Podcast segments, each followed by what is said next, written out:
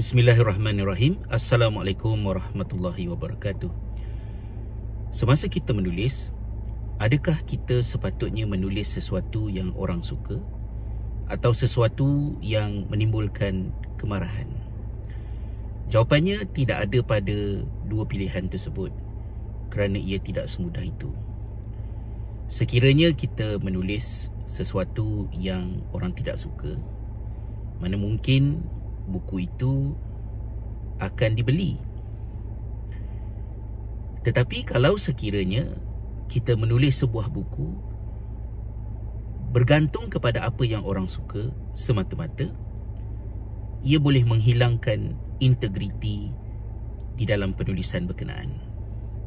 Justru, sama ada orang suka ataupun tidak suka, kita perlu mewakilkan persoalan itu kepada bahasa yang kita guna.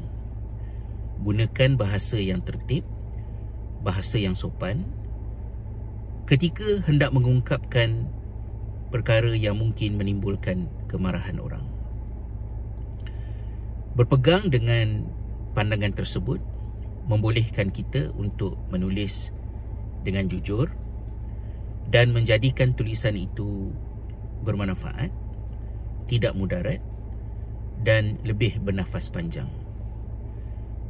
Kita ada contoh karya-karya yang ketika ianya ditulis begitu kontroversi dan tidak disukai oleh ramai orang tetapi kerana tulisan itu jujur berasaskan kepada ilmu yang benar maka ia terus hidup dan dimanfaatkan zaman berzaman contohnya kita boleh lihat misalnya karya kitab Al-I'tisam yang ditulis oleh Al-Imam Ash-Shatibi pada abad ke-14 lebih kurang sezaman dengan filem Ertugrul yang begitu masyhur di kalangan rakyat Malaysia.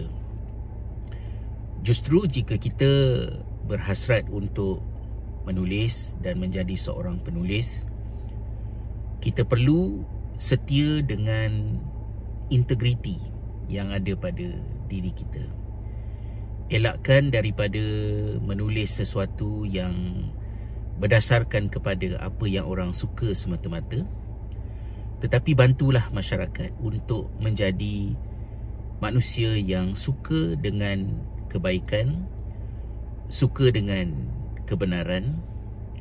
Malah jika mereka marah dengan tulisan kita sekalipun kemarahan itu menjadi langkah pertama untuk menjadikan mereka semakin dekat dengan kebaikan itu sendiri.